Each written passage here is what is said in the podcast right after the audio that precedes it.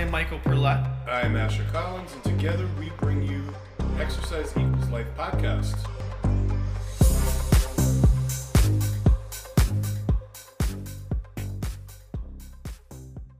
Thank you, David Otey, for coming on the Exercise Equals Life podcast. Of course, I appreciate you guys having me on. Um, Absolutely. So again, um, what I wanted to hit right away because I think it's the most intriguing thing of everything. I looked at your CV. You know, your credentials are impressive, all of that good stuff, and I salute you for that. But the thing that jumps off the page is because I'm a word guy. Sure. Is uh, those are potent choices of words. The the mass destruction of education and exercise science, and that tells me your opinion and also your level of passion. And that's really what i want to give you a forum for. Like what what exactly does that mean to you? And then what sort of solutions do you see to rectify it? Sure. So i think that's a great uh, it's a great question. And i agree like this is definitely a field that i am very passionate about. And i have been lucky enough to have mentors who are way smarter than me and way more equipped than i am in order to show me the light of both sides of everything. So a lot of my background comes through, you know, really having strong mentors in academia. Mm-hmm. Um, my first big mentor in academia was Dr. Shawn Arent, who is the current chair at University of South Carolina, but was my professor at Rutgers University when I went there. Um, and he's, um, you know, plays multiple roles within the NSCA. He was the president for uh, ISSN for a while, and he's, you know, been nothing but a great mentor and friend to me and end up introducing me to Dr. Brad Schoenfeld, who has been one of my most recent mentors for the last, I would say, six, seven years. And I've had, you know, the benefit to present for his, um, his classes on a semester basis on my experience and what I've done and what I've been involved with. So when I talk about the mass destruction or mass erosion of the quality of education that happens out there, that's mainly from a continuing education portion, because from what I've seen is there's been a massive divide in the types of education that go out there. It's either super academia or mm-hmm. it is very, very social media streamlined. And there's no in between on that where we're focusing on the practicality of things and how I can manage the session. And, you know, it, from what I've seen over the years of going to my first conferences in, you know, 2010, 2011, 2013 to now is it's there's lacking a in the trenches feel to what's going on. It's more theory of, hey, wouldn't this be cool? Instead mm-hmm. of navigating coaches on how to use best practices within these scenarios. Because the fact of the matter is, is most people that start out as trainers don't finish mm-hmm. out as trainers. And there's a huge divide in the continuation within being a personal trainer or a strength coach or exercise science in general because it's just so damn difficult. And we talk about all these cool, fantastical things, but we don't talk about the real stuff that actually happens within those hours, managing clients, getting people involved, how to, you know, really navigate that communication level. You know, what do I focus on in the immediate future? So when I talk about the mass erosion of that, I think that it's like there's been a huge divide within the type of education that's out there. It's either super academic, that's high level and may go over the heads of a lot of people, or it's right. very, very low level where it's not that it's not helpful, but it might not be as practical as necessary for the coach that really is looking to make this into a long term career. Got it. Yeah, no, I definitely agree. And um, actually, going back to NSCA, and you mentioned Dr. Shawn Arent, I had the privilege to hear from him at the NSCA Coaches Conference a couple weeks ago in Charlotte, North Carolina. Uh, he's an amazing presenter. So you can definitely see some resemblance between you and him. Just want to make that comment. Well, I appreciate back, that. Backing into this a little bit, so you know, I'm an occupational therapist by profession, and uh, as I got to know Michael, and we started comparing, you know, I tell him it's not the kindest way of putting things, but uh, like I said, I'm the bad mentor. I said I swim through a sea of stupidity every day, and it's just the most singular, frustrating thing. It really, really is. I'm like, I do my job. Yeah. Why aren't you doing your job? 100% you know, so, um, but in talking to him, cover your ears, I'm going to blow your ego up. I realized I was in the presence of a terrific brain, and I love that. That is so huge because I'm a nat- I'm a natural mentor. I mentor uh, PhD and, and master's level students here. Uh, I work in outpatient. Uh, getting back to the educational aspect, though. I'm going there. Yeah, my point with Michael was your profession needs to level up because I see as a clinician application in my outpatient setting in collaboration with physical therapy, OT, nursing. So, like, and in starting that conversation, we have discovered together a real lack of coherence, even at the academic level, of exercise science versus exercise physiology as mm-hmm. degrees. Um, I answer to the AOTA. You, know, there's no organizational singular body. It's a little all over the map. Sure. And we've been chewing like dogs on bones trying to figure out how to, you know, get this. And it is a profession. At, at the level you guys are at, it is absolutely a profession. Um, how does that garner the licensure, recognition, registration that it deserves so it can take its place in healthcare as well as in the larger general population in more lifestyle type settings? I just think it's underexploited because it lacks a coherence. Like, what are we? It lacks def. You know what I'm saying? It lacks a definition. Well, and I think with that to that point, I think that one of the biggest heels in the conversation are the coaches themselves. And I don't mm. mean that by, you know, saying that trainers are purposely doing this, but, you know, I also have the privilege of being able to mentor a lot of coaches that are starting out or trying to re- redefine their business or whatever. And the big thing that I've seen through years of working with ind- individuals is personal trainers are very quick to call themselves strength coaches or movement specialists or these mm-hmm. other things instead of owning the name personal trainer. And it's because there's a mass difference between the person that goes for the weekend certification and doesn't really do continuing education and the coach that has a degree and has you know positioned themselves to be very passionate about the education and the wellness for their clients. That's a, a vast difference in that. So what i would say is uniquely different about being a personal trainer is there are many many doors to get in and they don't all necessarily take the same path.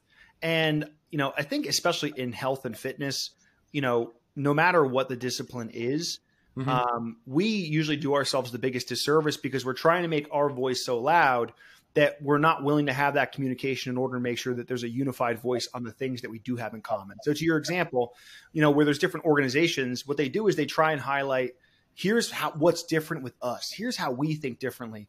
Instead of all the organizations coming together going, okay, well here are the key staples of things that we all agree on. Here are the things that are resonating tenets. No matter which one you choose, these are our finite things that we believe in as an industry, as a community, etc. Right. So, you know, I think that, you know, I, I've seen someone else in the past say it, and I forgive them for not remembering who it was to give them credit, but you know, when we always hear about bridging the gap between training and OT and training and PT and training and this, mm-hmm. the bridge has been there. You're either going to walk over it or you're not. Correct. So it's important that as coaches, if you actually want to create some of these relationships with people that are like-minded and and care as much about physiology as, as you do and care about the clients the way that you do that you should get to know them and go out of your way to make sure you can make those connections and and find the things that are very collective in nature about all of them. So, so for example on a side little uh, project uh, i'm lucky enough to do a lot of stuff with men's health magazine and one of the things I've wanted to do for a long time was have an article on what is fit. Because with fitness, I can ask a marathon runner and they'll tell me what their definition is, which is different from a bodybuilder, which is different from an everyday athlete, which is different from an Olympian. And they're all different on what their definition of it, of it is, whether mm-hmm. it's from a cardiovascular perspective or how much weight you can lift or whatever. But within those varying things, there's probably five or six resounding lines that are parallel with every single one of those people.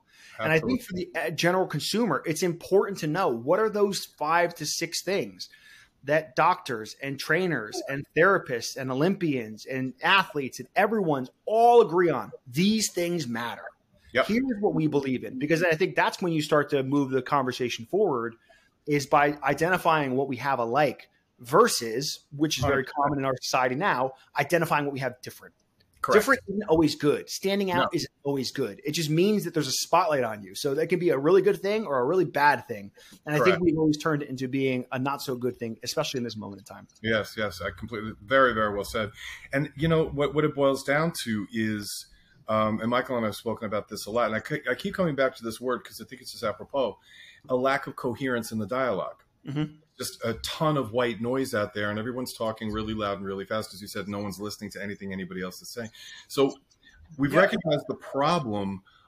What Michael and I are trying to suss out is to really fix it like how do you start a coherent dialogue do you bring in key members which is my thinking i'm always shoot for the top do you bring in key members from like i'm just making a number your top three exercise uh, science and exercise uh, physiologists but even with that definition right exercise scientists exercise physiologists there's degrees look at the different major organizations within our respective fields and they're all labeled differently, right? There's a certified exercise physiologist, there's a clinical exercise physiologist, right. but the education doesn't kind of match the output.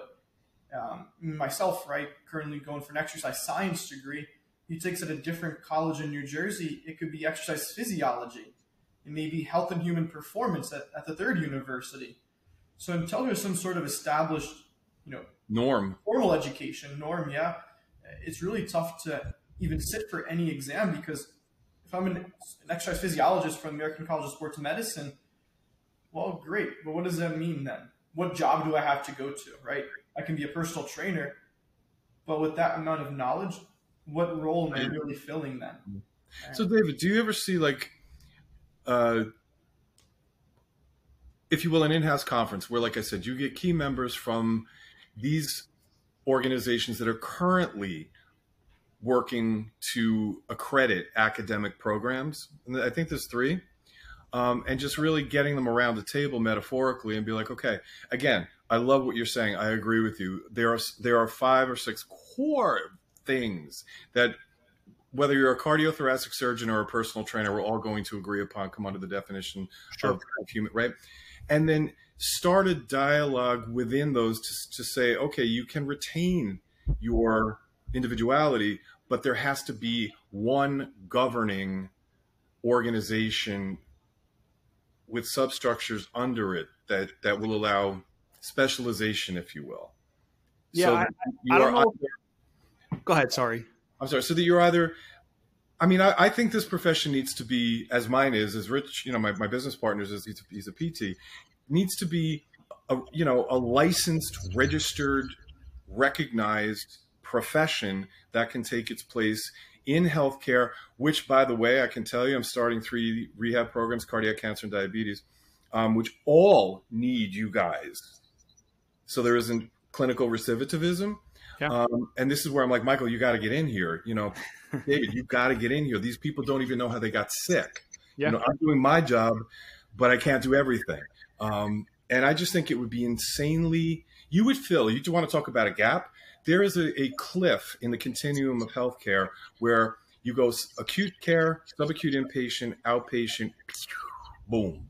Because you don't know what you did that got you sick to begin with if it wasn't a traumatic event. Correct. And, and that's where I would love to get you guys positioned in such a way that if you want, if you want to go to that level, you can really elbow to elbow with every other licensed registered profession in healthcare. And I just think the see, I'm getting passionate. The outcome for the patient would be massive. And the savings from the healthcare, you know, the, the, everybody talks about Medicare, Medicaid, and private insurance, a billion dollars. Yeah. Guess how much you would be saving if somebody didn't have three strokes? Totally. No, I we're we're we're definitely in agreement on that. Like I um one I think that the action has to come from the individuals and the person that's in there. So, you know, hmm. I think there's always not always, but for a long time there's been a distorted view when it comes to fitness from just simply an aesthetic perspective and not necessarily prioritizing the longevity and health and wellness of an individual. So I think that's that's just number 1, right? Consumer nature, it's much easier to sell a six pack of abs than it is to sell you know a lower cholesterol level just right. by by the nature of what people are willing to buy as consumers. I don't um, take a picture of that exactly. You know, like so. There's that. I think that training should eventually be a licensure. I definitely agree. I think what that does is it puts a lot of, of existing personal trainers on the fence to either choose a side of is this for you or is it not for you. Correct. Like, is this something that you're willing to continue your education towards and work on and stay within these certain guidelines? Or is this not something that this, this seems like a long term profession for you? Because I think to that note, the general nature that's been personal training is I have I have almost met as many people that used to be personal trainers as I have people that are personal trainers. Agreed. You know what I mean? Like the people, who, oh, I, I was a trainer a few years back. And I think that's all, almost, I mean, mostly problematic for the field because you have people that are, you know, maybe part time passionate about something, mm-hmm. but aren't necessarily going to be giving the advice or the continuation of what they're doing. So, as a consumer, you may not see it with the same level of regard that you would a therapist involved. And to that point of the cliff off of outpatient to what's next, I mean that's something I've had many many conversations with with plenty of people. The one I can imagine I can think of right now is Dr. Justin Farnworth, who I uh, was a colleague of mine with the PPSC. He's a physical therapist based out of Rochester, New York. Mm-hmm. And the biggest issue that he had was he would always say that, you know, the problem is when people come in for physical therapy is they say, I want to get back to where I was. And he goes, and the problem is that's how you got to where you are. So you don't want to get back to where you were. You want to get back to better than where you were. Correct. You want to figure out what that issue was. And I think it's that that baseline understanding that is very important across the board. So I think training should be a licensed thing, you know, in time for sure. I think everyone needs to get on the same page about what are the right ways of going about stuff and what are the general practices. I think some of the problems that come with the licensure is the restriction guidelines of here's what's prescribed based on what other people say you need to do in this situation. So it, it, it mitigates some of the creativity from coach to coach, which isn't the worst thing in the world in certain circumstances, but I do think it's somewhat constricting in certain ways. Mm-hmm. Um, but ultimately, I think it's up to us as a community in order to show the benefit of creating those relationships with adjacent professions and colleagues that are in the same boat that care about their clients that care about the well-being of people. Agreed. because ultimately that should be why people are getting into this profession not to wear sweatpants five days a week and work out. Correct. but it's a perk hmm. but it should be to help people. You know how am i making a difference in this person's life? How am i helping them not just from a health and per- perspective, but how am I helping them from a longevity perspective, a confidence perspective, a happiness perspective, a social perspective? All those things they they play a major role into what we would want to consider for that. And one thing I wanted to make sure that I touched on because you did ask this question first was I think what we need to do for consumers is we need to stop trying to impress our colleagues and start trying to connect with the people that we actually help. I agree. So, you know, a lot of times we'll talk about, oh, let's focus on the upward rotation of the scapula. It's going this many degrees to this. That's adorable, but clients don't know what the hell you're talking about. Correct. So call them your shoulder blades. Right. Oh, my clavicles are that. Call them your collarbone. Your client has no idea. Like, you don't, we shouldn't have to create a barrier by speaking, you know, in the scientific terminology. Correct. We're talking to colleagues. Great. Do that. Yeah. But you don't have to try and impress a client with these types of words or the letters behind your name because the fact is they don't know what that word is and they don't care what the letters are behind your name. You know what's funny? In, in, getting my degree, that was one of the first things they slammed into. They were like, never ever with a with a patient or a client ever use clinical terminology. With so, a peer, yes.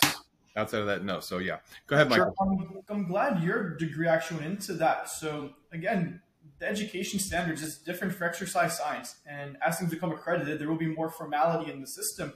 But there's no class that ever coaches the coach, literally coaches a student, the coach, on how to maneuver in the field. So they don't tell you don't don't say the letters after your name.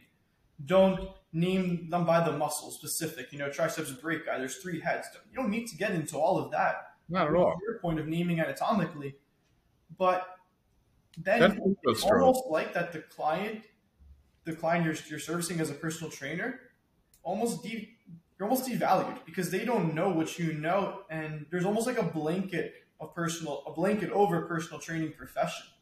I feel like with a lot of clients i mean there are plenty of clients who come to you for your knowledge and you don't express that but they know you have it. And many most oftentimes it's left in the shadows. They don't know that you have certain knowledge capacities. David could you speak to that or yeah, I mean, what I would say is it's the same quote that I've always told every class at Dr. Schoenfeld's lectures because Brad is known so well for you know how much he contributes when it comes to exercise science. I I always used to tell his students and the students at Rutgers that that one of my favorite quotes is the difference between artist, uh, artists and intellects are intellects are very good at making simple things sound complicated, and artists are very good at making complicated things sound simple. Exactly. My job is to be an artist. My job is to take these very complex, you know, mechanisms that happen in the body, whether we're talking about mTOR or GLUT4 transporters or IGF-1 or any of these things, and be able to explain it to my four-year-old niece. Like that's that's the power of when you own the information that's in front of you. Correct. And what I would say is for the coach that wants to show off their chops on what they have, I get it. And there's nothing, there's really nothing wrong with that. Like if I wanted to be my 20 something year old self, I'd be, oh, I have my bachelor's degree in exercise science from Rutgers University with a with a concentration in anatomical physiology, and I have a minor in nutrition. No one's ever asked me for my diploma, not once. So like that stuff doesn't necessarily matter, right? right. The information matters, and how I can help impart that with someone is right. ultimately what matters. And then even to take that a step further, when it comes to the communication, I get frustrated when I hear coaches that want to specifically only talk in scientific terminology Correct. because to me it's like your client speaks English and you're speaking Spanish. Correct. And even though you know English, you still Elect. have to speak Spanish because you don't have the control to switch over to that different language. And the fact of the matter is, is I don't speak the same language to that person. I could have the best information in the world. It's not going to connect because we're not talking the same dialect. And I think if you if you can figure out how to communicate a lot better, which is why I think people like Brett Bartholomew play a key role in health and wellness from a communication perspective. And it started out with you know me listening to Nick Winkelman years back, going over internal versus external cueing and how the communication matters when it comes to some things where you're talking about intrinsic areas and you're talking about power out output. Maybe external cues are better for that. Like that's where it, it takes a different conversation, but I think also just taking individual to individual into consideration. How I talk to my 7 a.m. client that has a certain occupation is not the same way that I communicate with my 8 a.m. client who has a different occupation. Yep. Or like I have, you know, for example, my 7 a.m. client is the director of surgical oncology uh, for a hospital system in the area. My 8 a.m. client is a physical therapist in a hospital system. So like for them, I can talk in different ways because to the surgeon, he's more technically sound about certain things, but he may not be as well versed when it comes to the physiological movement type of terminology. Mm-hmm. Where it's vice versa for my physical therapist that I work with at 8 a.m. versus the 7 a.m. So it's also knowing the audience, like what is the type of conversation that's going to resonate the most with them, because that's the goal, not how I talk, but in the way that I can communicate. Did you so, learn the, commun- the, the, the knowledge? That I think is the best definition of the art of our professions. Mm-hmm. We are useless if we don't if we're not world class communicators. 100. percent And if, if you're out there to get an ego stroke by dazzling people with your knowledge and, and your your terminology, you're going to be adequate at best. So I completely agree with you. This you will make a lot of money and you'll make less impact. Correct. And I think this is one of the uh, all of it, healthcare and lifestyle and, and training, I think is one of those professions where you really need to get your ego out of it. Mm-hmm. You know, which is you know the, the antithesis of what you always hear about it. Oh, these these guys and these women have big egos. No, it's I think easier said than done too. Yeah. Oh yeah, absolutely. So. Yeah, no, it just goes back to, to knowing the theory theories that exist very well in the scientific literature and just applying it simply. Yeah, it's also knowing that it's not about me. Yeah in the end of the day, that's like it. Our training session has nothing to do with me. Your results have very little to do with me. Like when if someone meets a goal, and anytime someone says like, "Oh, you did a great job," I didn't do anything. Like they did all the work. They they drove the entire way. I just pointed where to turn.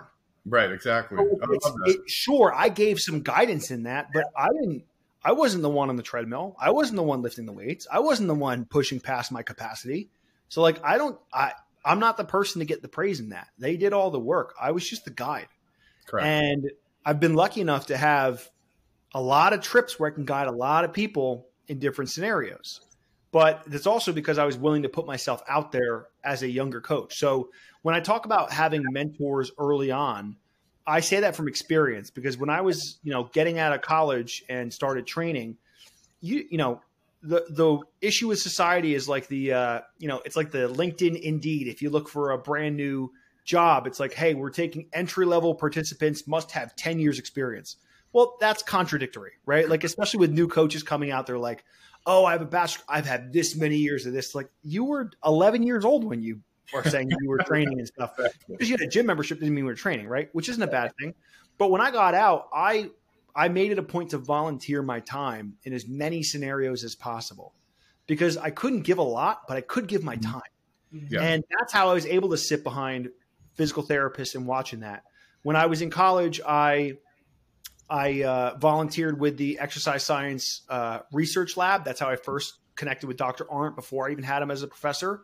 Was I helped out with research studies? So I was part of a research study on how resistance training affected hemodialysis patients, and I would drive to different uh, members of the study in the New Brunswick, New Jersey area and put them through a 30 minute resistance tra- uh, resistance band training routine, and it would go towards the study.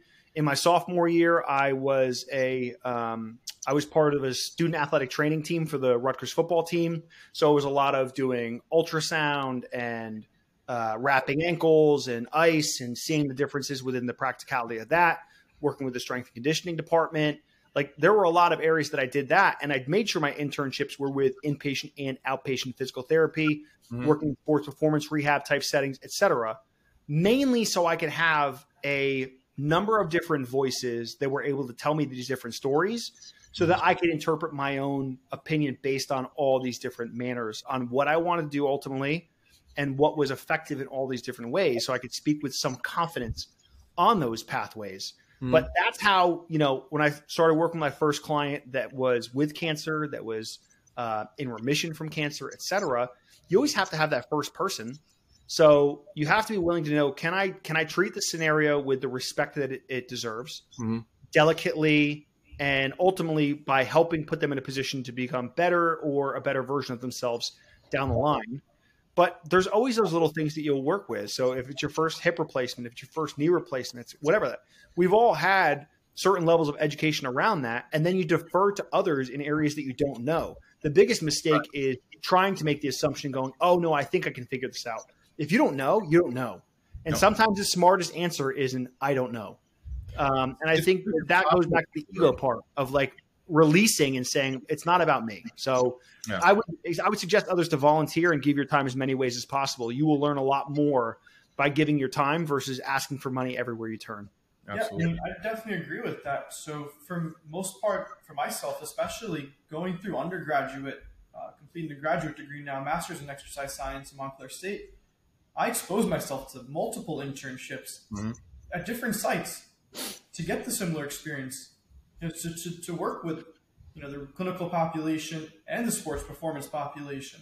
it gives you a richer knowledge base to pull from. And I agree with you. You know what the best definition of a pro, regardless of profession that I ever heard of, was a pro knows what he or she absolutely knows, what they absolutely don't know, but where to go find out. Sure. And I have discovered anecdotally that when I go, you know, it's been a while, let me just do some research and I'll have an answer for you know what I mean? That's Yeah, confidence building as opposed to the wing it thing. Good luck with that. That that wouldn't even cross my mind.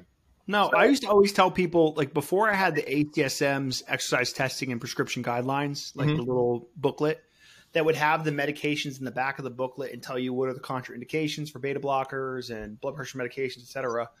Like when I was, I started training when I was 19 years old, like officially as a coach training. I used to volunteer at a sports performance clinic when I was 16 to 19, Mhm. and I would shadow sessions then. That's when I realized I wanted to train. It was the first job I ever had where I wasn't staring at the clock.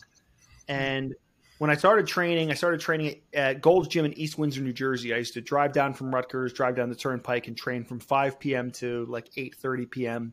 five nights a week. And when um, when I was going through that, like to your point, there's a lot of things that you want to try and do. You're ambitious because you want to conquer the world and prove yourself and show what you have. But ultimately, I found out that you know in those moments it was a matter of can I remember these things in time. So I, I've never traditionally been a very organized person. But when it came to that kind of stuff, I was like, I need to be very organized on this. So Yeah. if someone came in with medications that they take when it comes to their training, if I didn't know in that moment in time, I'd, I'd let them know I'm going to do the research on this. I'm going to get some background on it, and I will get back to you on what are some of the, the things we can do and what are the things we can't do or be aware of. And then I would keep a binder of that where I would print the stuff out at the Alexander Library at Rutgers and I'd put it into a three ring binder. And then moving forward, if anyone else took that same kind of medication or whatever, I had information on it because I knew where to go to. Yep. It's like the old uh, tale of saying, like, you don't have to own a boat, you just need to know someone that owns a boat. Right. So, like, for this, it's just I need to know where to get the information. Correct. Like, especially when it comes to nutritional books, like, okay, I got a nutritional minor. I, I can tell you a handful of things that are helpful from a nutritional perspective when it comes to like nuanced phytonutrients and vitamins and minerals and stuff. Right. But I have the book I can reference at any moment in time. Correct. And that's that's the value in it is like knowing where to go and knowing how to navigate that. And if it's not my specialty, I'll defer you to the person that's better at that. I've had plenty of options where people have asked me to be on uh, talk shows. I've been asked to be on, you know, live with Kelly and Ryan before. I've been asked to go in certain books and magazines and do these things that I didn't ultimately do because I'm not the expert in that.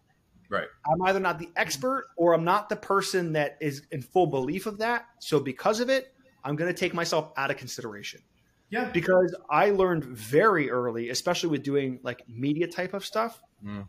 Once you put your name on something, your name's attached to it. And I was not going to exchange, oh, this cool article or whatever for compromising what I say and believe in and do on an everyday basis, Correct. which is so, so common. And especially for younger coaches, can be very, very easy to mistaken for. So, what I would say is make sure you take your time and do your due diligence. And if you don't, if there isn't a system out there that you can refer to, help find that system. If you're not sure about it, ask a friend or a colleague or a mentor or something.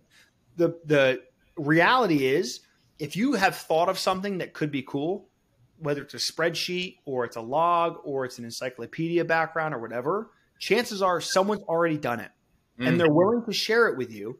You just have to ask instead of trying to do it from scratch. So after I did the three ring binder from scratch, I realized, oh, in the ACSM uh, exercise testing and prescription book, in the back of it, there's all this kind of stuff. Great. Yeah. I will buy that for $40 and save me the stuff of printing it out and hoping I keep it intact. There so go.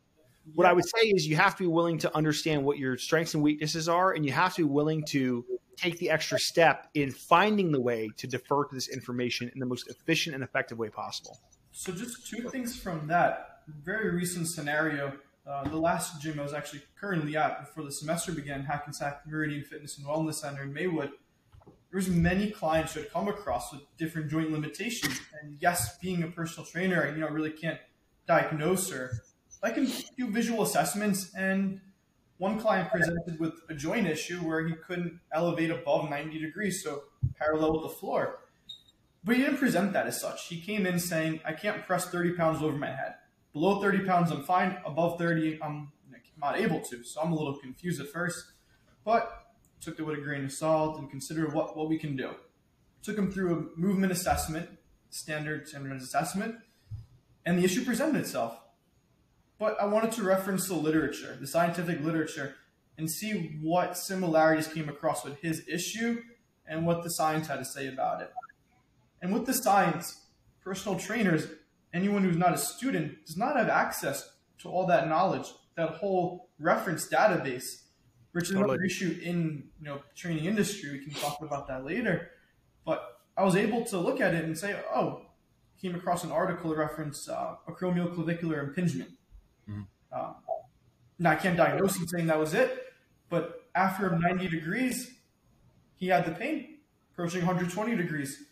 So, yes, there are ways to to establish that, and then you know taking that, writing it down for the next client that comes across. Okay, maybe there are similarities across society; they do exist, and that goes And back to that person back to a healthcare professional for a diagnosis. Correct. Then I said, I, I said, The next step is, you know, as as a very key yes, competent trainer, you I refer them to back to primary care so that Correct. it can be effectively diagnosed, and that that puts the period at the end of the sentence that you eloquently wrote by catching something like that. You Yeah. know, um, is well said.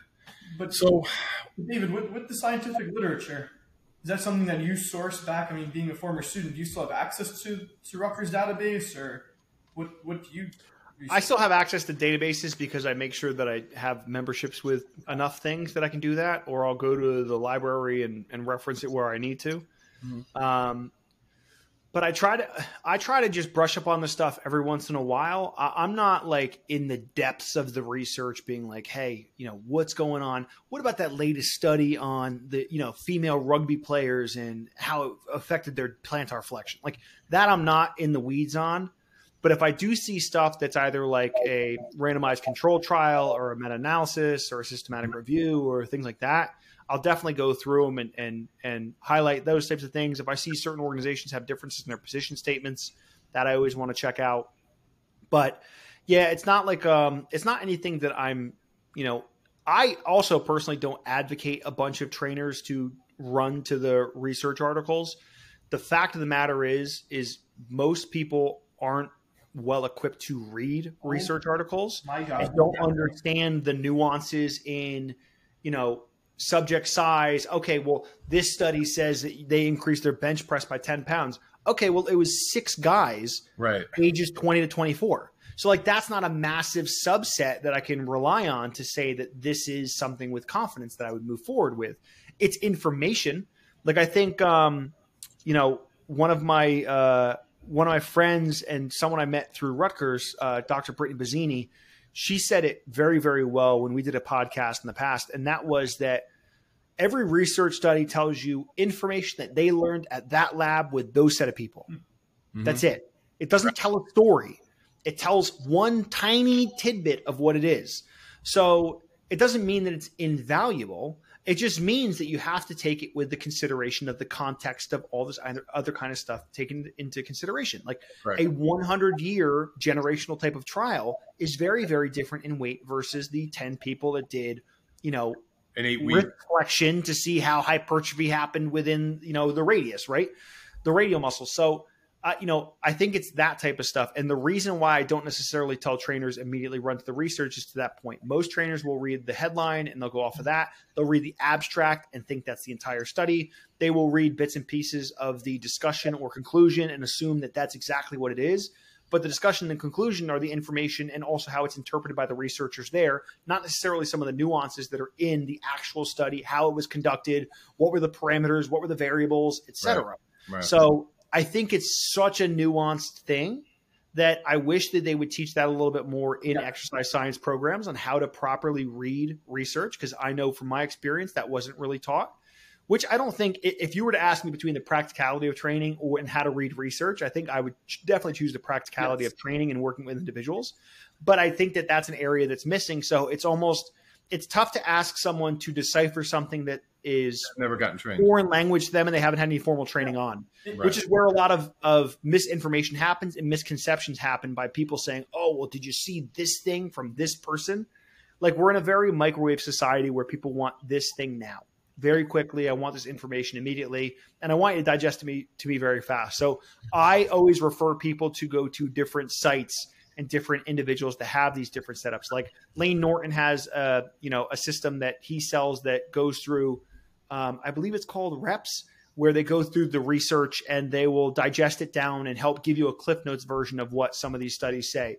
Or Mass, that's done by Greg Nuckols and I believe Eric Trexler, mm-hmm. where they go through the research studies and they pull a bunch and based off of these subsets of studies here's an article that's about 7,000 to 10,000 words explaining the differences between sarcoplasmic and uh, myofibrillar hypertrophy and what the research actually says as a whole based on these things. So I think that as coaches, there are services out there that you can sign up for and pay for that'll give you that research based information without you trying to do it yourself and go through the weeds. Yeah, so, so just just to that, you considering that the personal trainer holds a bachelor's degree like yourself, correct? You have a bachelor's degree in exercise science. Yep.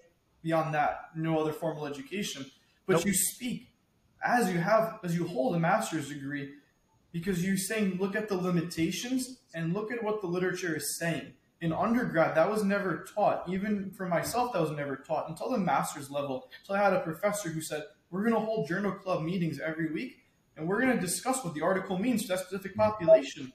And that's something that I'm trying to do as an educator for an undergraduate course, leadership and anaerobic exercise, mm-hmm. is to have a research article presentation where each group participates, breaks down an article, and it's in the course of a semester, so it's very limited time with other assignments and obligations.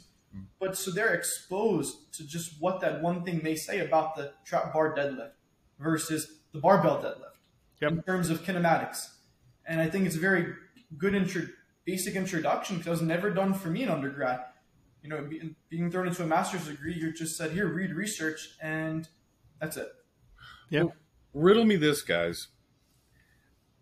To my ear, it, um, it almost feels because the last thing we need is more stratification. But to my ear, I'm hearing it would be look, you, you, as you said, you could take a weekend course and now, boom, you're you're a personal trainer, mm-hmm. um, and that's vastly different from what you are, and that's vastly different from what Michael is, and, and sure. Michael has become. So it almost seems to me, without breaking any bridges, there needs to be a significant differentiation in the public's understanding of what a personal trainer is versus it goes back to exercise science and physiology defining itself in such a way and placing it in, in, in a context that you realize there is a difference in educational level, in knowledge, in technique. Um, in my profession, you, you have certified occupational therapy assistants, right? That's that's a uh, associate's degree. I know some phenomenal clinicians who are certified occupational therapy assistants who out clinician some full OTRs. Um, so it's not about the title, but it, the reality is the one is an associate's, the other is a master's or, or, or doctoral. Sure. So should should there be conversationally out in the public, in social media, in outlets where people are reading casually, understand that when you hire at this level, this is typically painting in broad strokes what you're going to receive, and at this level, something else. I I, I, agree with that. I, I, think that there should be. I don't think it should be too um, big on leaps and bounds between what those things are. And I think it's actually a multi layered um, discussion on that one question, which is why I think it's a really good question. Um, so let me start it off with just the quick, easy part.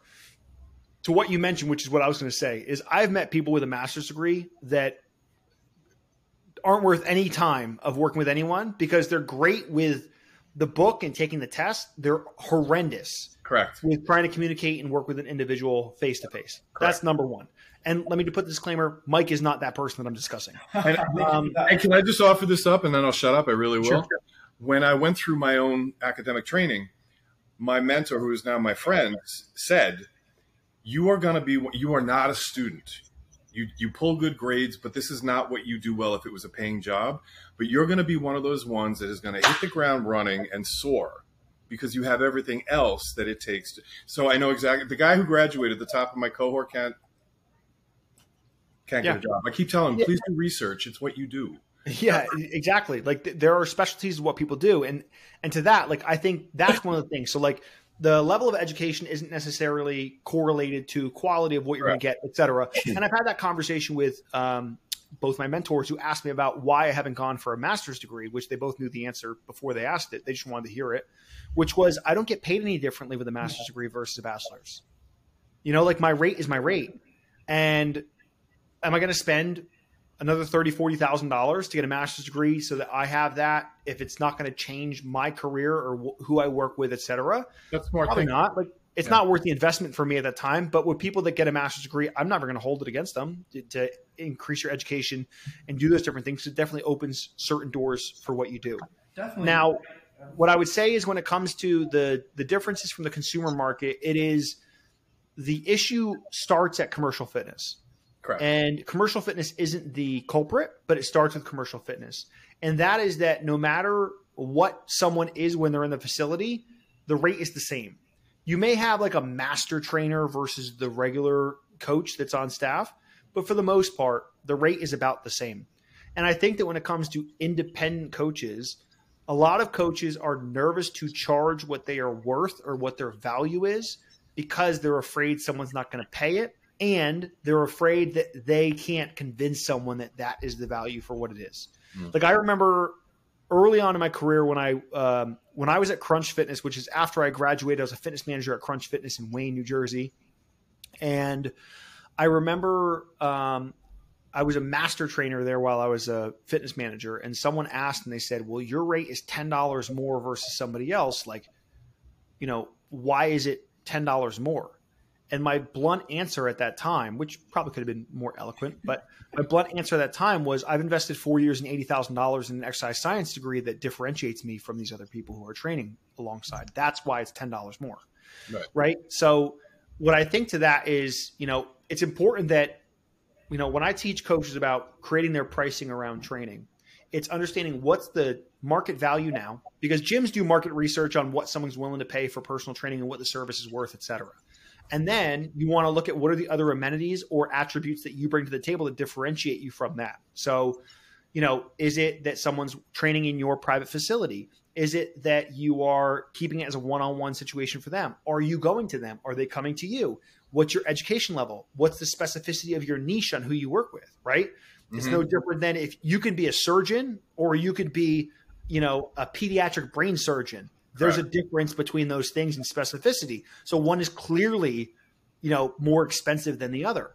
But, you know, I think for, for as coaches, there's not a lot of education around that on the business end of it.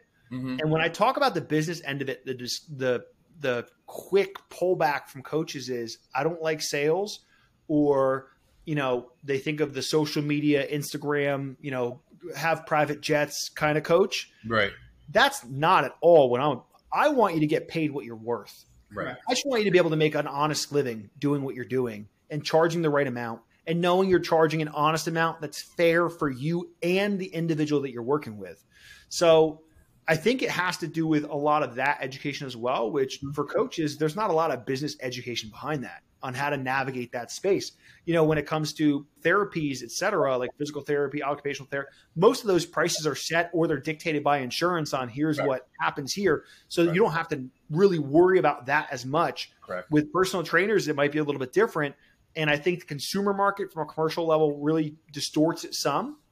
But then ultimately, the coaches don't know how to distinguish what their difference in value is versus other people. So like uh, my rate is higher than a lot of people in in my area.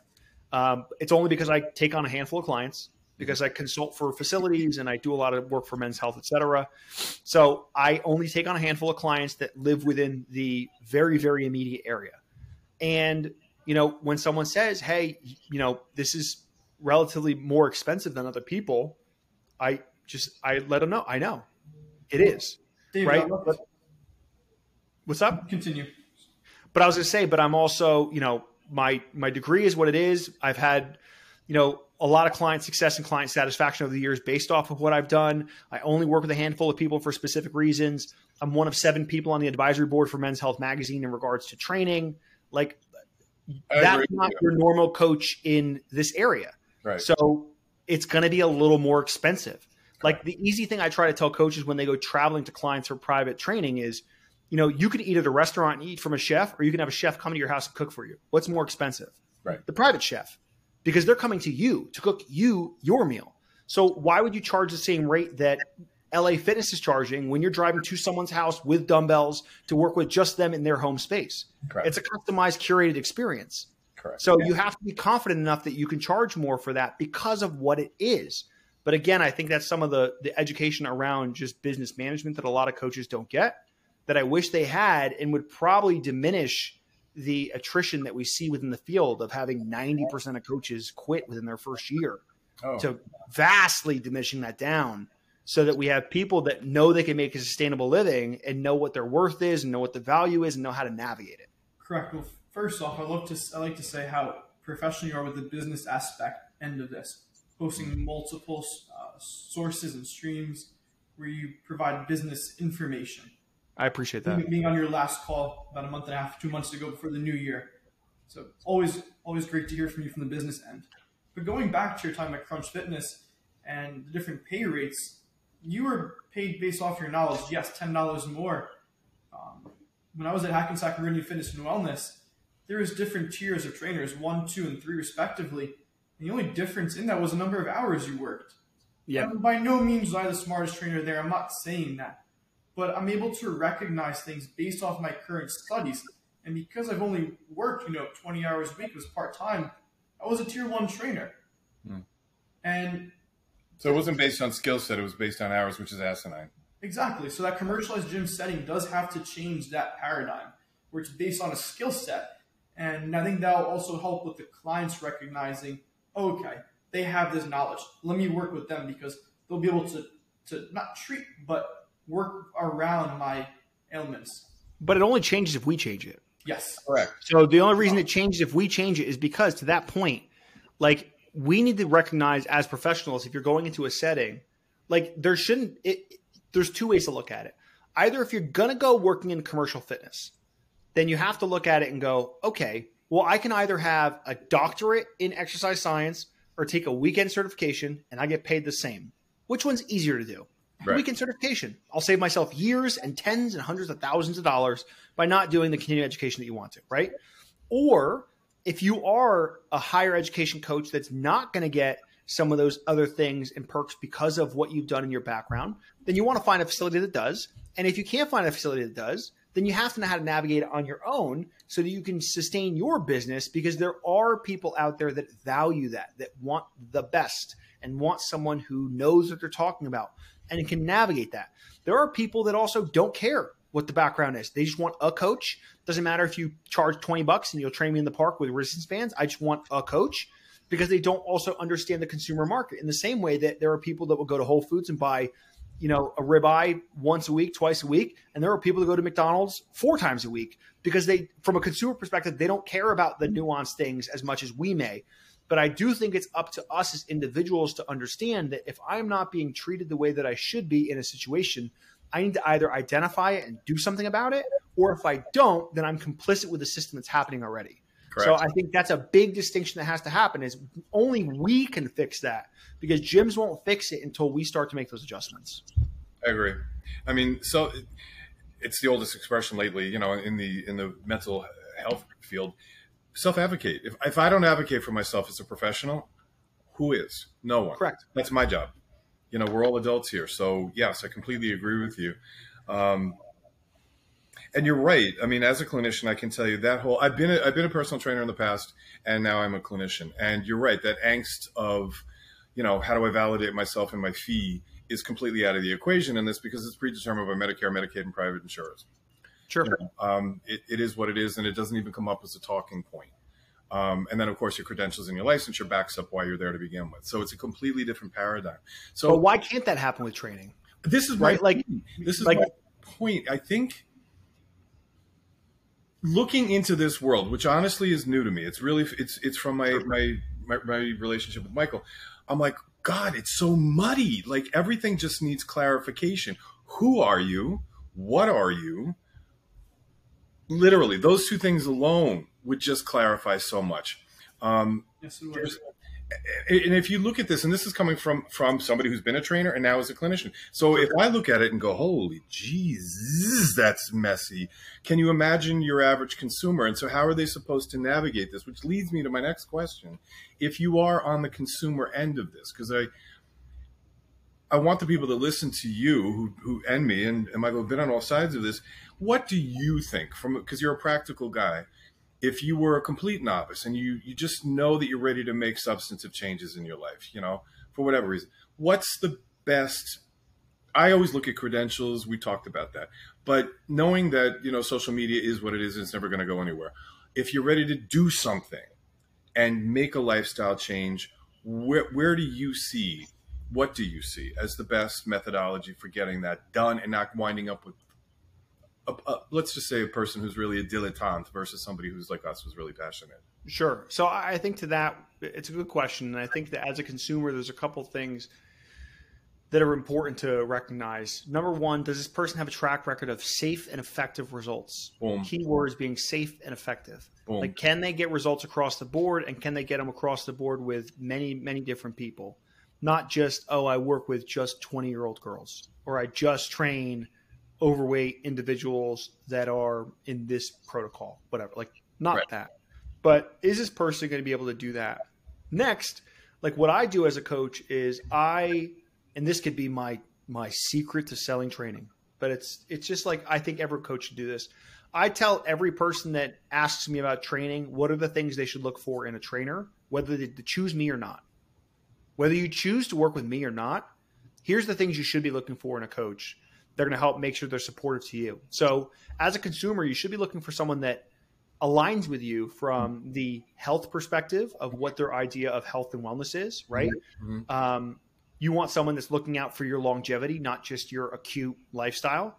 So, is that person trying to make you the best version of yourself, not now, but 10 years, 20 years, 30 years down the road? Brilliant. I would look for a coach that's trying to help make sure that you're building habits through this process and behaviors versus just immediate, you know, hey, let's do a quick boot camp and call it a day. Mm-hmm. Um, that's number two. And then number three is I want someone who's going to educate me.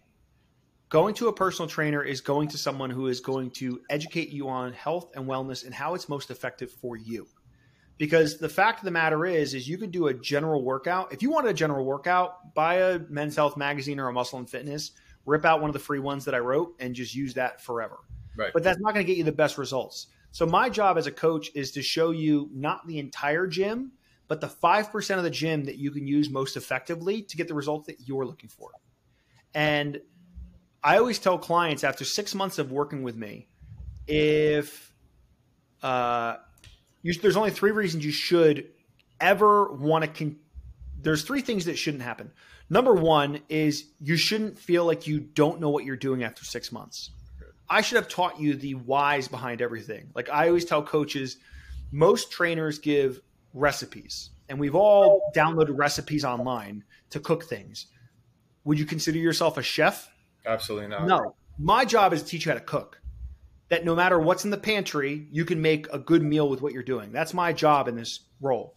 So, what I would say is if someone is working with me six months down the road, it should either be one because they want the appointment first thing in the morning and they want to make sure they have someone keeping them accountable. Right. Two, because I'm the best workout partner they've ever had. I push them when they need to. I spot them when they need to. I interchange the weights. I make it a very efficient workout.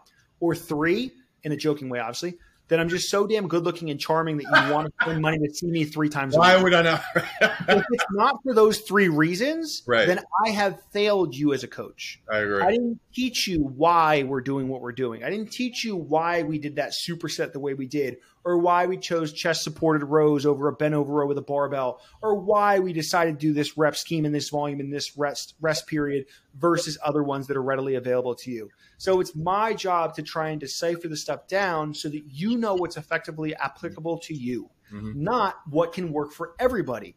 Because the f- hard fact of fitness is that you want to tell clients is not one size fits all. Right. And it's not like a, hey, this one thing works. It's inherently just very different for everyone. Some people can eat pizza every single day and have a six pack. Some people can eat pizza once and it makes them feel bloated and inflamed for the rest of the week everyone is different. Everyone's race is different. And when race, I mean like the running race, not yes. like ethnicity race, but everyone's journey is different. Yes. So because of that, I need to try and customize it to who you are. I'm not worried about what other people saw. So and so lost this much weight intermittent fasting. This person lost this much weight doing keto. This person did this other diet that's going on. How is it going to be effective for you? Because what they did for them doesn't affect you. So my job is to look through your lens. Yep. How do I look through your lens and try and troubleshoot what we're doing? Because what the rest of the world does has no effect on if it's working for you in a safe and effective way.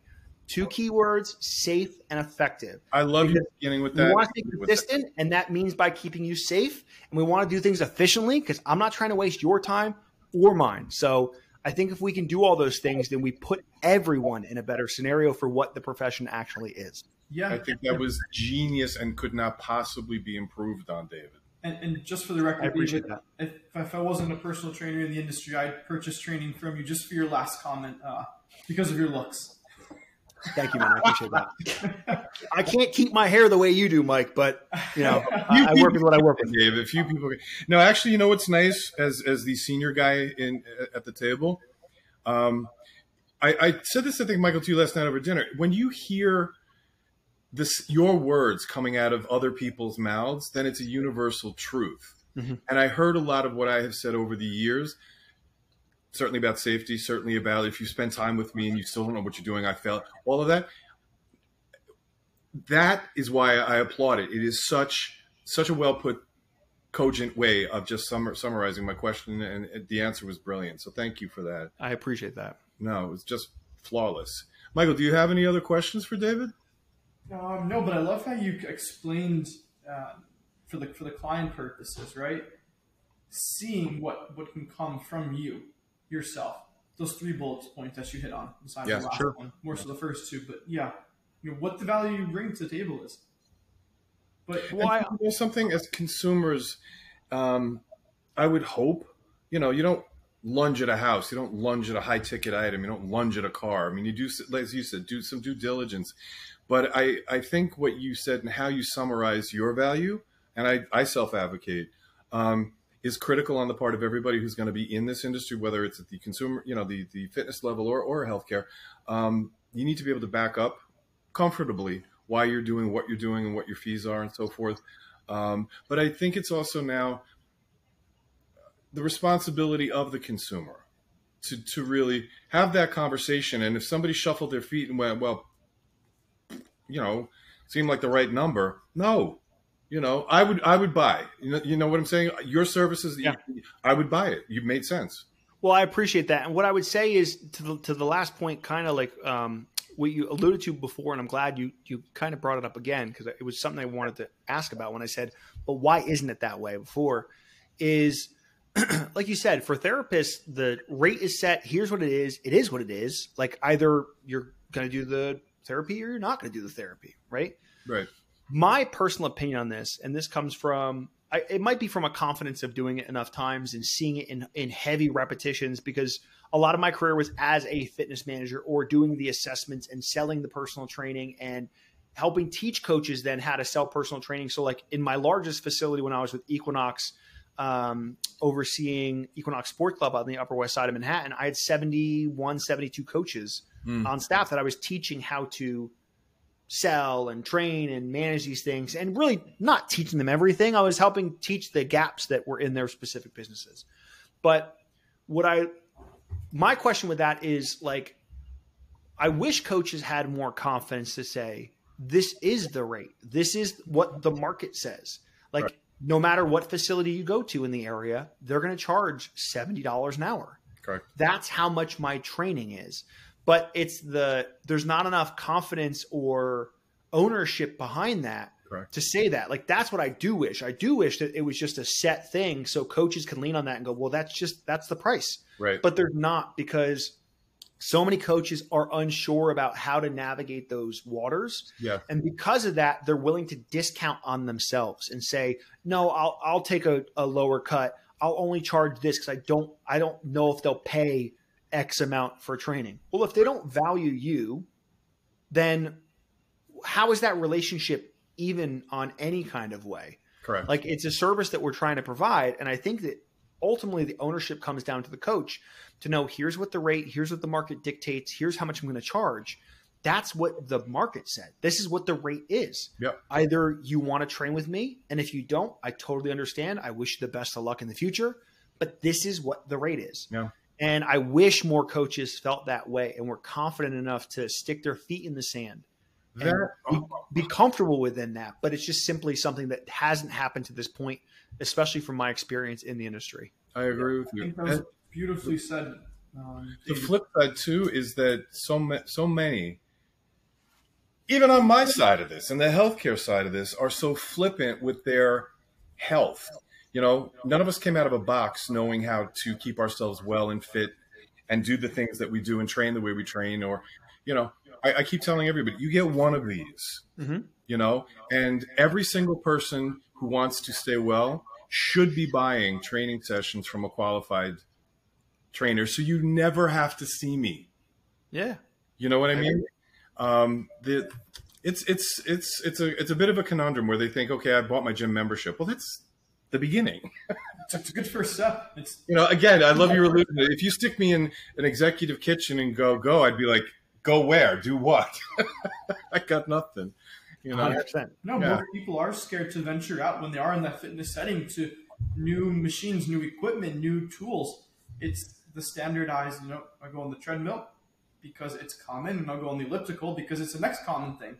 And right. maybe I'll do an incline seated chest press because a we're pushing moving forward society, but you know it's the most common uh, machine-based tool to use, which is very interesting.